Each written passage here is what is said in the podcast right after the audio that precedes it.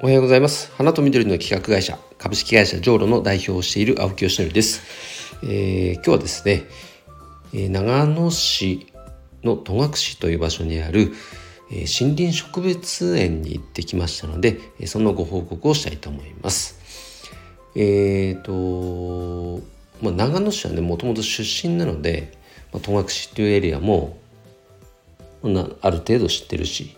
でもねそこの中にこの植物園っていうものがあるっていうことを完全スルーしてましたねあのすぐ近くの蕎麦屋さんまでは何度も行ったことあったんですけどその奥にこの植物園があるっていうのはえー、と知らなかったです。まあ、森ですね簡単に分かりやすく言えば森です。その中に、まあ、季節季節のねあの時期のお花が咲いていてその、まあ、野鳥を観察にししに来てる方もたくさんいるそうですね。確かに行ってみると、まあ、本当にずっと鳥の鳴き声が聞こえてなんか癒されますね。だから野鳥の会の方の気持ちもちょっと分かりました。この鳴き声はどのどの鳥だみたいなやっぱ観察したくなりますよね。で、まあ、今日行こうと思った、まあ、一番の目的は、まあ、大きな目的は2つでまず1つはあの三花葉というお花。あのご存知の方もいるかもしれませんね。あのインスタで結構一時期話題になったそうですけどあの雨に濡れるとお花花びらがね透明になるんですよ。すごい神秘的でなんかクリスタルフラワースケルトンフラワーみたいな名前でなんかこうすごくバズったようであこれ綺麗だなと思ってたら実は長野県にも咲いてるというのを知ってでたまたま今回その戸隠の、えー、森林植物園さんを見たら実はこの時期咲いてるということだったのであそれだったら是非行ってみようということで、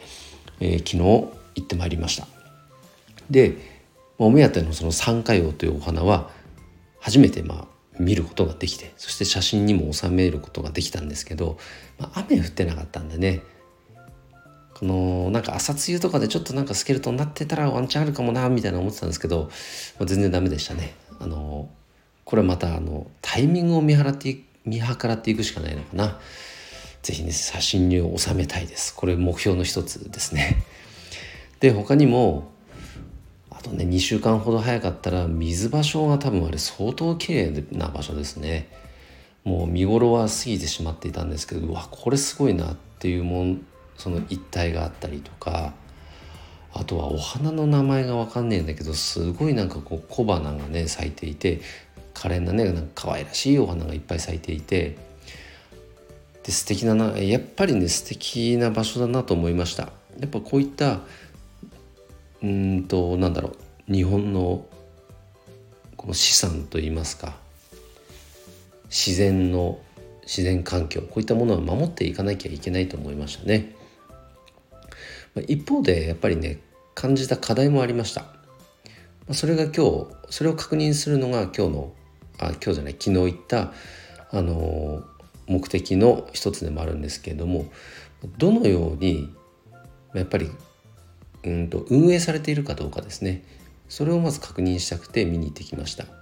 主にはやっぱりうんとなんだろう公共団体。それがまあ管轄をしていてそこからおそらく委託を受けている団体のようなところがちょっと名前忘れちゃいましたけどまあ、管理をしていると。確かにうんとまあそうなんだろうなと思えはしたんですけどなんかもうちょっとできることはあるんじゃないかなと思いました。で至る所に募金箱が設置もされていたんですけれどもなんかそれだけ素晴らしい場所だからこそちゃんと入場料も取ったっていいんじゃないかなと思いますね。それが数百円ね仮に取ったとしてそれがあるなら行かねえよっていう人はもうそもそも来なくていいと思います その価値が分かんないんだからでもその価値が分かる人はそれでも数百円ね払ってでもそこに行ってでその自然環境を楽しむ。それでいいと思いますよね。だからすごくね募金とかスポンサーに頼ってる感が、まあ、ありありとこう見えてでなんか僕があとはこう通った道はまあある程度綺麗になってましたけどやっぱりその要はお金の問題お金が回らなくなるとその木道の整備がされているんですがそこの整備が行き届かずになんかこう木が腐った状態でね通行止めになってるとか、まあ、一箇所ちょっと怪しいとこありましたけど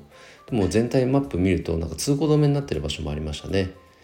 ひょっとしたらそこもまだ整備が行き届いてないのかもしれません。こういうような問題が起きてきてしまう。あとはですね思ったのはやっぱりねガイドが必要ですね。あの単純にその価値に気づけないでスルーしてしまってることって多分いっぱいそういうポイントあったんだろうなって自分ですでに感じています。でもガイドさんいればいやこの花っていうのは実はこれこれこうでって説明があったり途中一箇所なんかちっちゃな池みたいなのがあってなんかオタマジャクシがやたらいたんですよ。でたまたまなんか団体さんがいてそこに付き添ってるガイドさんみたいな人が「あこれオタマジャクシいてここに山山椒魚って言ったかな？岩山椒魚どっちだったかな？のこれ卵なんですよって教えてくれたんですね。あそうなんだってその人がいたから気づけたけどいなかったら「わオタマジャクシただたくさんいんな」ってスルーしちゃってたんですね。でそういうポイント価値が多分他にもいっぱいあったんじゃないかなと思います。そういう意味ではガイドって必須だし人を確保できないのであれば何かねうんとテクノロジーの力を使うとかやれること自体はあるんじゃないかなと思いましたね。まあ、いずれにせよ素晴らしい場所なだけにもっとやっぱその価値に多くの人に気づいてもらいたいとも思いました。日本のなんか美しの森とかにも指定されている場所だったようで本当素晴らしい場所でした。こういった場所が日本全国にもたくさんありますからそれらをどうやってね、えー、管理、ままた保護していくかこれは結構大きな課題だと思いますからなんかその辺のアンテナを張っていきたいと思いました、えー、また機会を見ていってみたいと思いますそれでは今日のはいあ最後すいません最後1.5ご案内です全4回開催しているオンライン勉強会ですね。ビジュアルマーチャンダイジングに関するオンライン勉強会で、えーお客様の心をつかむ店舗作りの秘訣というタイトルで開催しております。えー、来月はですね、6月21日の夕方6時から1時間、開催します。Facebook グループを、活用して、開催していますので、当日参加できなくても、アーカイブ視聴で繰り返し見ることが可能です。で講師は、元伊勢丹のもうその道のプロの方が講師として教えてくださるので非常に勉強になるえー、回です。それでいて1回800円ですからめちゃくちゃお得ですので、えー、店舗ビジネスやってる方全員に聞いていただきたい内容です。ぜひ興味ある方は、えー、URL を貼っておきますので、え、ご覧ください。ということで今日の配信は以上で終わります。今日も一日頑張ろう青木よしのりでした。バイバイ。